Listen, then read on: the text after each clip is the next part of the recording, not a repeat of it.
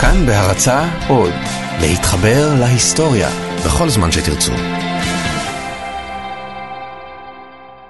אני נולדתי שנה לפני המלחמה, ב-38, בעיר תעשייתית בשם אוסטרובייץ, בפולין. שלוש, ארבע שנות חיי הראשונות מחוקות לי. זאת אומרת, אני לא זוכרת דבר. גם לא היה מי שיספר לי את זה. כי באותן השנים אנשים שתקו. אני נשארתי עם אבא, אמי נספתה בשואה, ולא דיברנו. הוא לא סיפר לי על אושוויץ, קצת.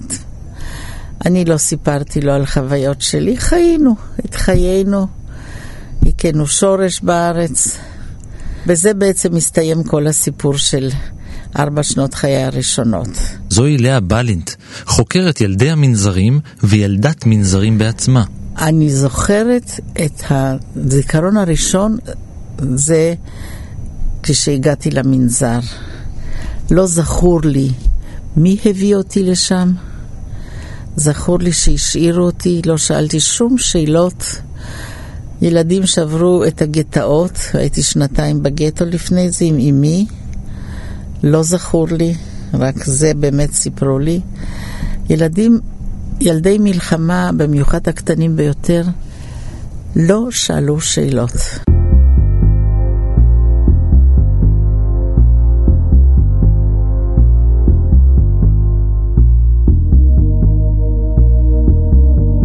למעלה מאלף ילדים ניצלו ממוות כשהוסתרו במנזרים, בעיקר בפולין, אבל לא רק. בכל רחבי אירופה הוכנסו ילדים תמימים תחת קורת הכנסייה. היי, אני רן מנהר ואתם על מנהר הזמן. מדי פרק אנחנו מספרים לכם על מקרה שקרה בעבר מזווית שכנראה עוד לא הכרתם. הפעם נדבר על הוויכוח בגטאות, על המרת הדת ועדות אישית על החיים במנזר בתקופת השואה.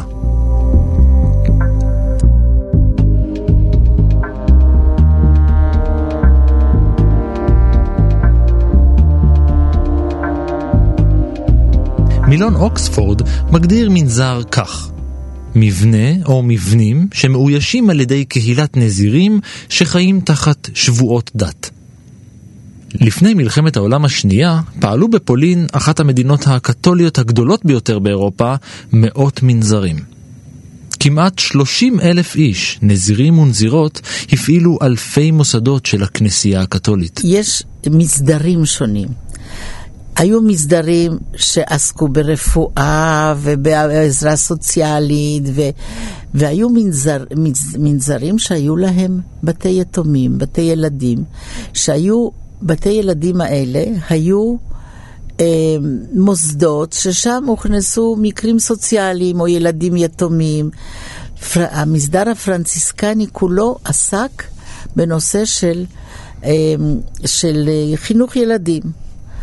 חינוך קפדני מאוד, חמור, חינוך לנצרות כמובן. כל קהילה, מנזר או מסדר היה ייחודי, עם לבוש משלהם, עם מסורת ומנהגים משלהם, ועם ייעוד משלהם. סימן ההיכר של מסדר, כל מסדר, זה הלבוש שלהם.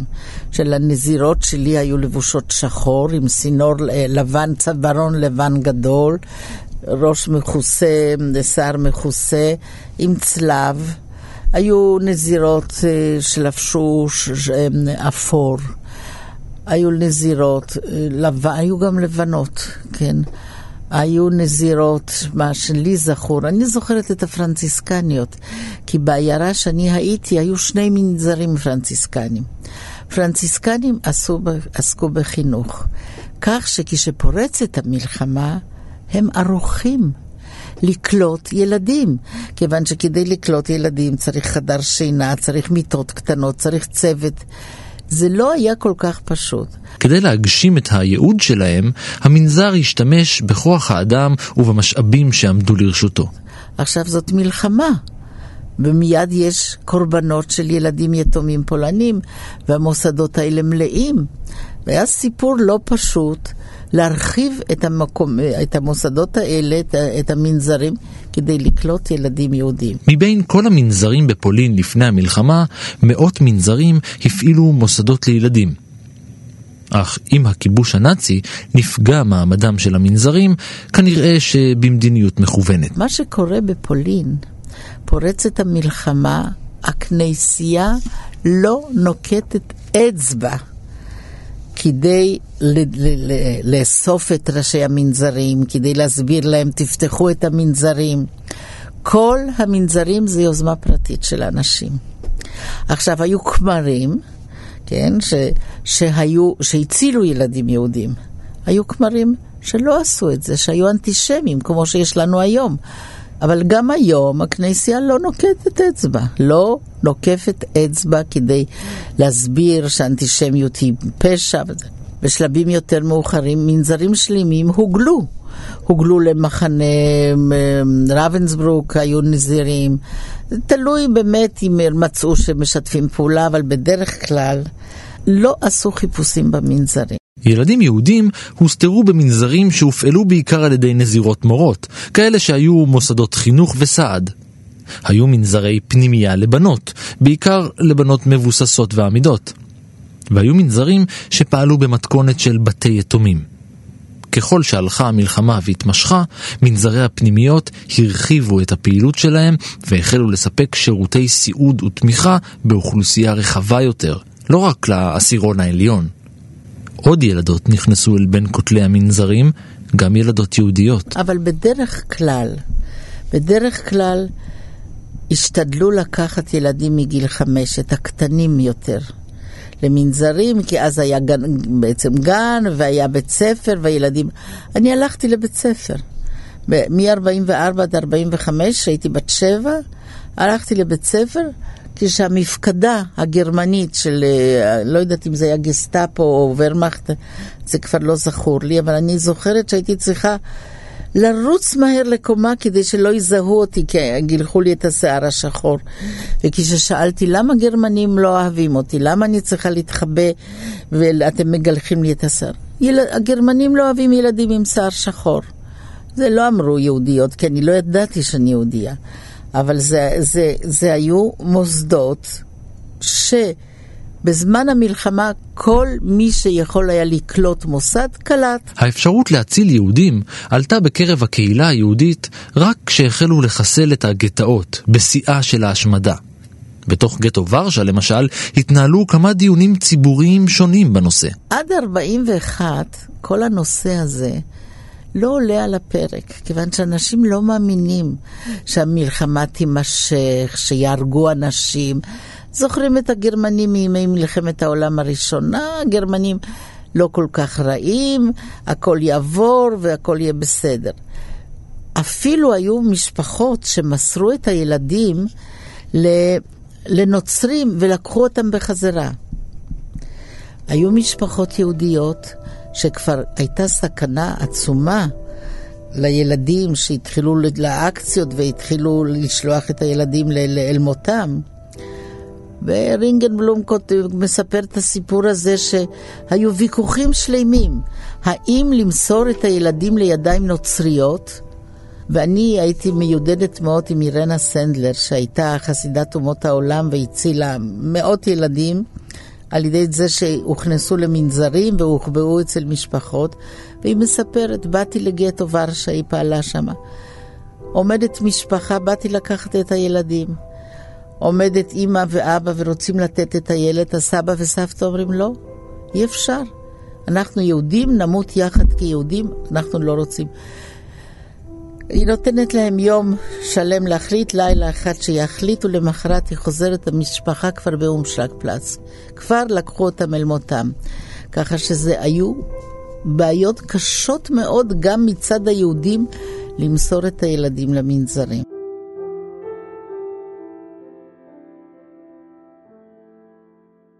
הדיונים בקרב היהודים בגטאות הסתיימו בלא כלום, והילדים היהודיים לא נשלחו למנזרים. אחת הסוגיות הקשות ביותר הייתה הדילמה הדתית. האם לשלוח ילדים להציל את גופם ולאבד את נפשם לנצרות? היו אה, כמו מנזר בטורקוביציה ששם היו כ-40 ילדים יהודים. אצלי במנזר אי אפשר היה לדעת, כי ילד שהגיע למנזר, או שכבר הגיע עם תעודות של ילד נוצרי, ואז הנזירות לא ידעו, אם היה לו מראה טוב, זה נקרא מראה ארי, ילד בהיר ועם עם עיניים כחולות, זה היה באמת ביטוח חיים, תעודת ביטוח חיים, או שבמקום הוציאו לילדים תעודות, תעודות של ילד שנפטר, ילד שלא היה. שמי היה בזמן השואה אלינה הרלך.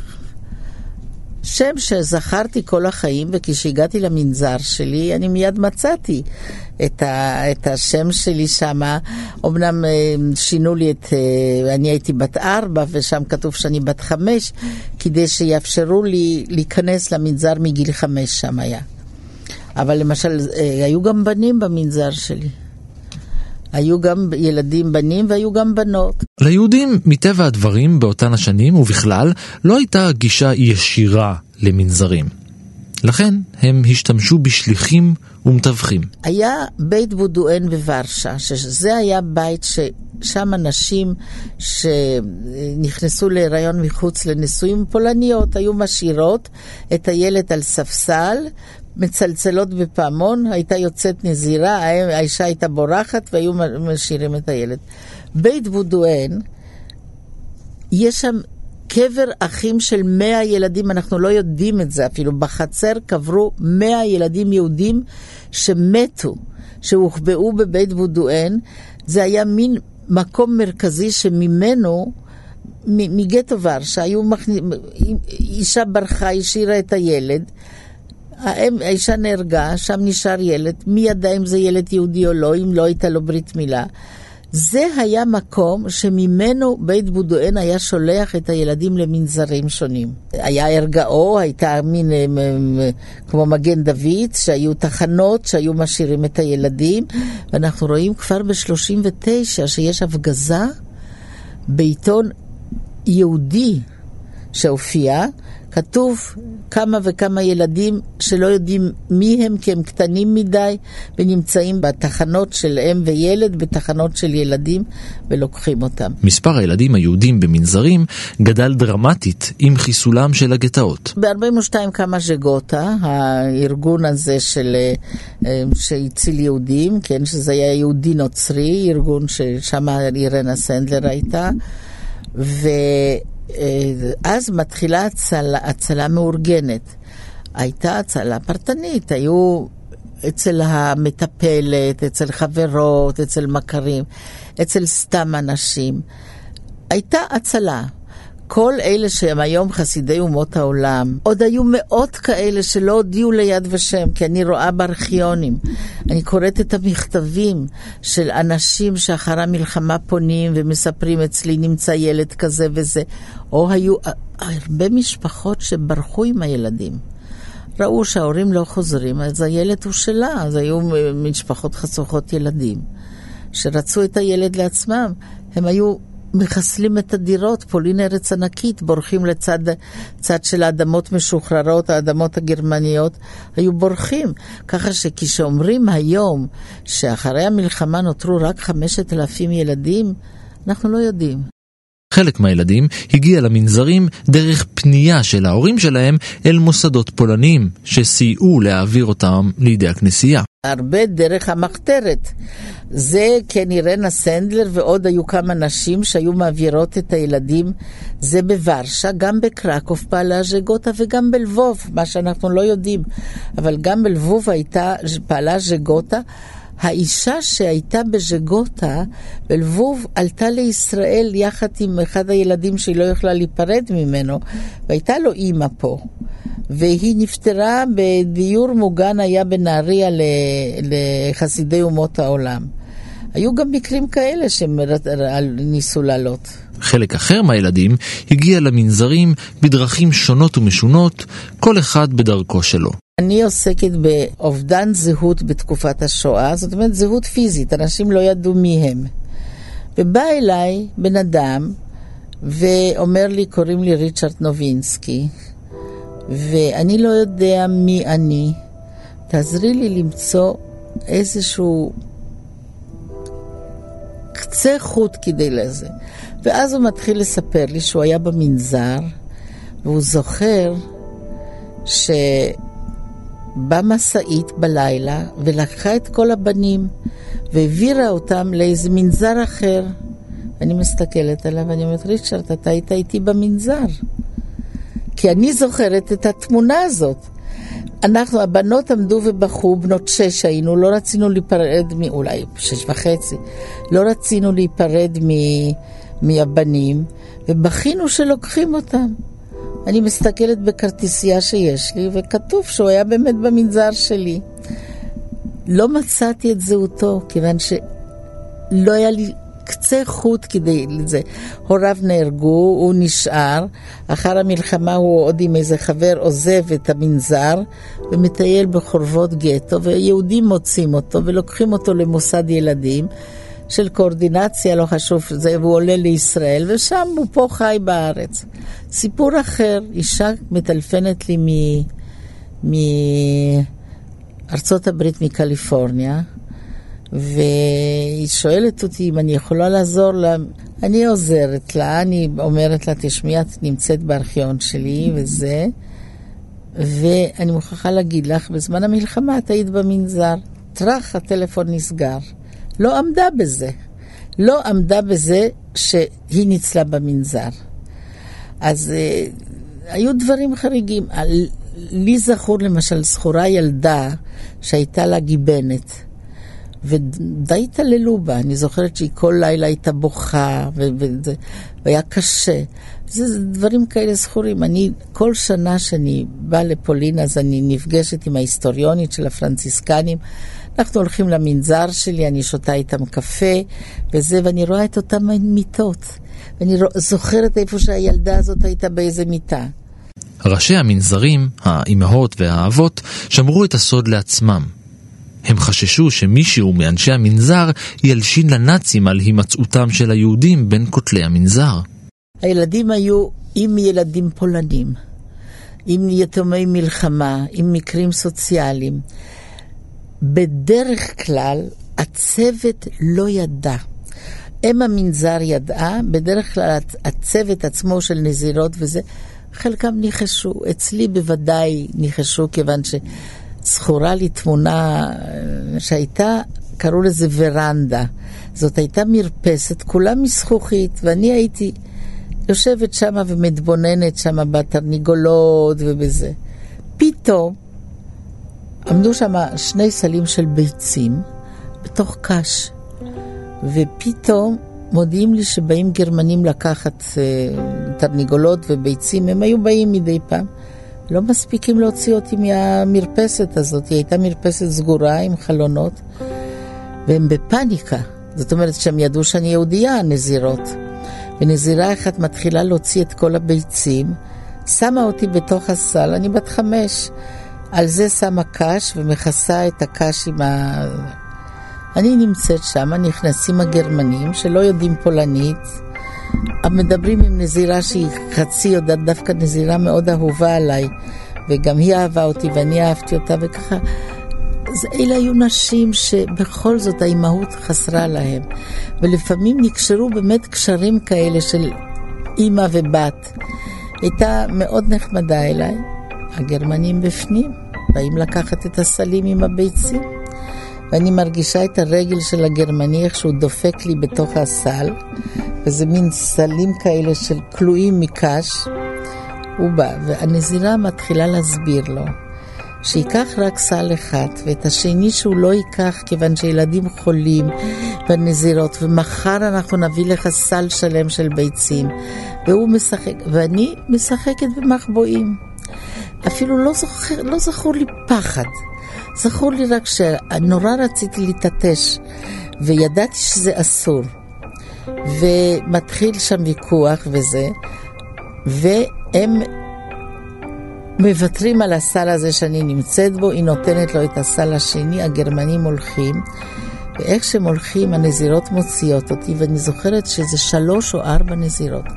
מנקות ממני את הקש, ומנשקות, ומחבקות, וכל אחת לוקחת אותי על הידיים.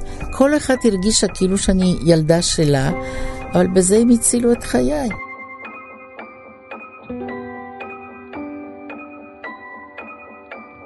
ככלל, מנזרים נמנעים מלפתוח את דלתותיהם אל זרים, אל אנשים שלא שייכים למסדר שלהם. אני זוכרת שכל פעם שהיו הפגזות או שהיה זה, ירדנו למרתף, היו שם מלא עכברים ושכבנו על תפוחי אדמה, אה, והיה קר כי הם היו קרים. לא היה, לא הייתה תקרה, הייתה אדמה למעלה, וכל הזמן פחדתי שהאדמה הזאת תתמוטט עלינו. והנזירה כדי להרגיע אותנו הייתה אומרת, אני, ילדים, תהיו שקטים, אני יוצאת החוצה לדבר עם אלוהים ולשאול אותו כמה זמן נמשכת ההפגזה. הייתה תכף חוזרת ואומרת, אלוהים אמר לי שעוד חמש דקות ההפגזה נגמרת. זה היה מרגיע אותנו. אחרי זה היינו חוזרים. עכשיו, אני לא ידעתי מי ילד יהודי ומי לא, וגם לא ידעתי שאני יהודייה. ועד מהרה גם ילדים שכחו, שכחו מה זה הורים, בכלל לא, היה, לא הייתה דרך לבכות שם, להתגעגע להורה, זה היה משטר חמור. שעה שמונה בבוקר עומדים בתור לעשות פיפי. לא היה דבר כזה שאתה יכולת ללכת לעשות לשירותים מתי שרצית. כל ילד uh, התפלל ליד המיטה, קרא ברך ואמר את תפילת הבוקר. ואחר כך אני אפילו לא זוכרת מה קיבלנו לאכול, כי זה היה כל כך מעט. וזכור לי שבגיל חמש שלחו אותי למטבח לקלף תפוחי אדמה. וילדה בת חמש לא יכולה להחזיק את הסכין, אז אני קילפתי קליפה עבה מאוד. באה הטבחית, זה לא הייתה נזירה, ואמרה לי, קילפת קליפות כאלה עבות? היום תקבלי לאכול קליפות. בישלו לי את הקליפות, כל ילד קיבל שם תפוח אדמה קטן, אני קיבלתי צלחת קליפות, קילפתי את הקליפה ואכלתי לי לשובע. למחרת עשיתי יותר עבה. תפסתי את הפטנט, ואז הם כנראה הבינו ויותר לא, לא, לא לקחו אותי. אבל לרוב ה... היחס לילדים היה יחס טוב. אני קראתי די הרבה ספרים על הנושא הזה ועדויות, ורוב הילדים זוכרים את המנזרים, יש להם זיכרון טוב. קודם כל, הריח הנעים, הניקיון, המשטר, שילד זקוק למשטר, הוא אוהב את המשטר הזה.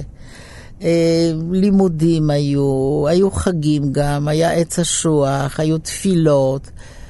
ילדים גם הזדהו מאוד עם, עם, עם האם הקדושה, שזה כאילו אימא, והיו פונים אליה בבקשות, וגם עם סמלו של ישו המסכן, שהוא תלוי על צלב והוא סובל.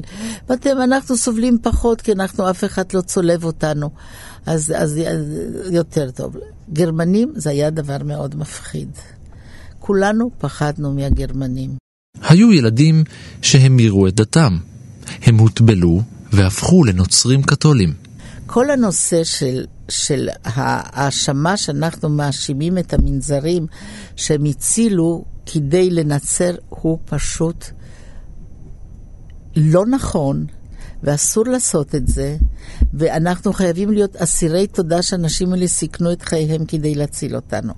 מה שכן היה, כשמכניסים ילד שהוא בסכנת חיים למנזר, אף אחד לא חושב על איך לנצר אותו. כי כשאם בורחת ומש זורקת את הילד על גדר המנזר ו- ו- ובורחת ואחר כך יורים בה, אף אחד לא, לא חושב מה לעשות כדי לנצר אותו. מה שקרה אחר כך, נזירה מאמינה שאי אפשר ילד שנמצא במצב של מלחמה, שיכולים כל יום להרוג אותו, הוא ילך לגיהנום אם הוא, הוא, לא יטבילו אותו. אז הם, הם עשו את זה מתוך פחד שהילדים האלה ילכו לגיהנום. זה היה דבר אחד. דבר שני, גם ילדים לא ידעו מה זה נצרות. מה זה להטביל מישהו? למשל, אותי איש לא הטביל, אני חיפשתי, את, אני גם לא זוכרת, אני הלכתי לכנסייה והתפללתי, אני לא זוכרת שמישהו בא וניסה להטביל אותי. ו, ועוד ילדים, היו ילדים יותר גדולים שביקשו, ביקשו להצטרף לנצרות. היו ילדים ששכחו את הבית ואת השפה, שפת יידיש שכחו, ושכחו שהם ילדים של הורים יהודים וחשבו שהם נולדו במנזר. ילדים שידעו שהם יהודים, להיות יהודי זה היה דבר נורא ואיום. יהודי נתפס כדבר קשה, היום. זכור לי שפעם טיילנו שם עם הילדים, ומישהו הוציא מתחת לאדמה באיזה סורגים כאלה, נתן לנו סוכריה. אז, אז הנזירה אמרה, תיזהרו, ירעילו אתכם, זה יהודים. כן? היא לא סיפרה שהם מתחבאים שם, היא לא מסרה אותם לגרמנים, אבל יהודים זה היה משהו שלילי. עכשיו, המנזרים, במנזר שלי מעולם לא דיברו נגד היהודים, וזה גם לא עניין אותי. אם מישהו דיבר נגד היהודים, זה במטבח, באנשי שירות, שומרים.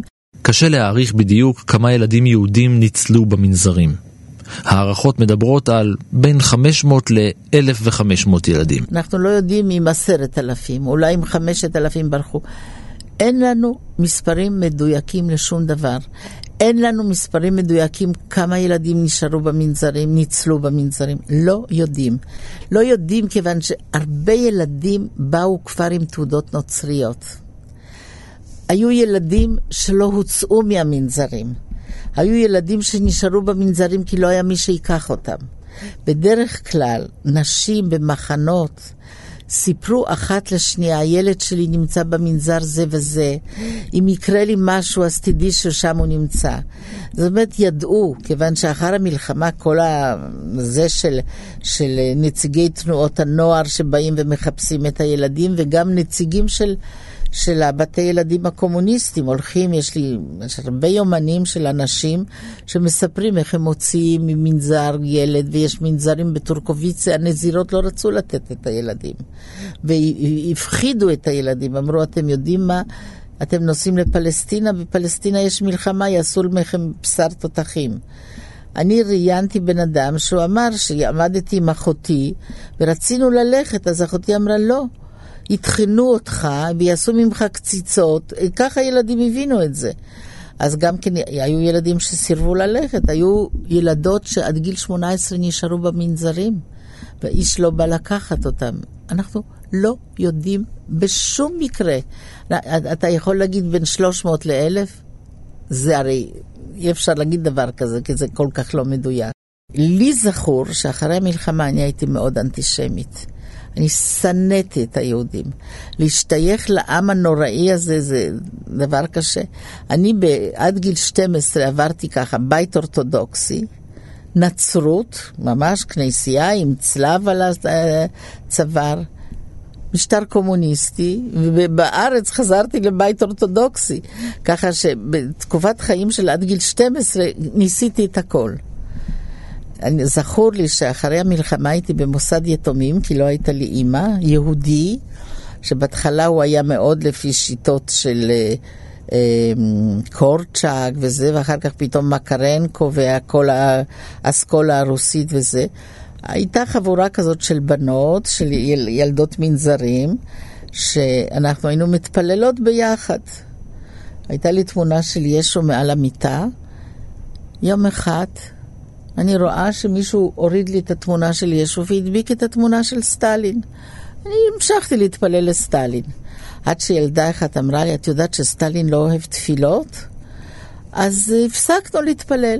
מעניין שהבנים הרבה יותר מהר חזרו ליהדות מהבנות, כיוון שבנים עברו את ברית המילה, ופתאום במקלחת הם לא היו צריכים להסתתר, וזה, כולם היו אותו דבר, וזה נתן להם את הדחף הזה לחזור ליהדות. הבנות שמרו על, על הנצרות ועל הדת הנוצרית. אני זוכרת שבסתר הייתי הולכת לכנסייה. עדיין, כשהייתי במוסד ילדים, הייתי נוסעת לאבא שלי, אז שם הייתה לנו שכינה נוצרייה שהבן שלה ישב בבית סוהר כיוון שהוא שיתף פעולה עם... Uh, גרמנים, והיא בהתחלה הייתה מאוד אנטישמית, אבל אחר כך היא מאוד אהבה אותי. הייתי הולכת איתה לכנסייה. שום דבר שאבא שלי לא ידע, כי אני ידעתי שאבא שלי יהודי, אבל אני לא. אני חושבת שזה, אני לא אדם מאמין כל כך, אבל אני חושבת שזה באמת הייתה איזה מין שליחות שאני לא בחרתי בה. אז זה היה ככה שביד ושם פעם ישבתי בספרייה שם וניגש אליי אדם וביקש את עזרתי למצוא את זהותו, כיוון שהבן עומד אה, אה, לעלות לתורה בבר מצווה שלו והוא לא יודע את שמו, קוראים לי יאנק, הרב לא מסכים שיהיה משה בן יאנק. אני, איפה נולדת? אני מבין פולנית, אז נולדתי בפולין, חוץ מזה אני לא יודע דבר על עצמי, ואני מנסה להעביר אותו לארגונים כאלה של ערים שהיו פעם, וזה שום דבר לא עוזר. טוב, אמרתי, תחזור לרב, תגיד, שמי יאנק, זה השם שלי, והוא יעלה לתורה עם שם יאנק. לא לקחתי את כתובתו, לא לקחתי דבר. היה לי עוד מקרה כזה, שעמדתי ביום השואה, אנחנו עומדים דום, ואני עומדת ליד איזה חלון רבה, אומר לי אדם, תראו, תראו, פה כולם חוגגים ואני אפילו לא יודע מי אני. פנה אליי. ואז התחלתי לחקור את הנושא הזה, נסעתי לפולין, ישבתי בארכיון היהודי בוורשה, ופתאום ראיתי את כל הילדים שאני הכרתי, היו שם כרטיסיות מכל מוסדות הילדים. היו איזה 17 מוסדות ילדים, אחר כך היו פחות, כי נסגרו והילדים עלו לישראל.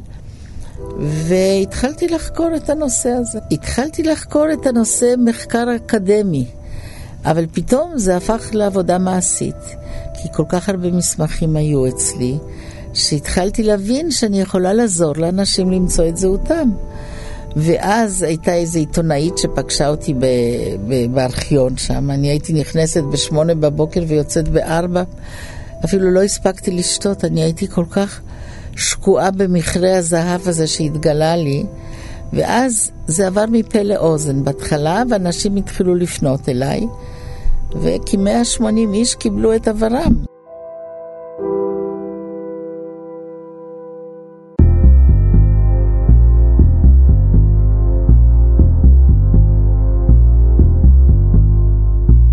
ועד כאן מנהר הזמן להפעם.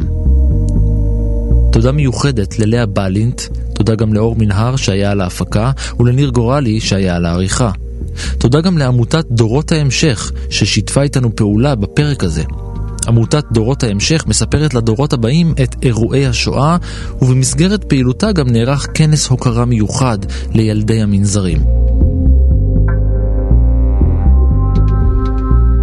אני ערן מנהר, נשוב וניפגש בפרק הבא.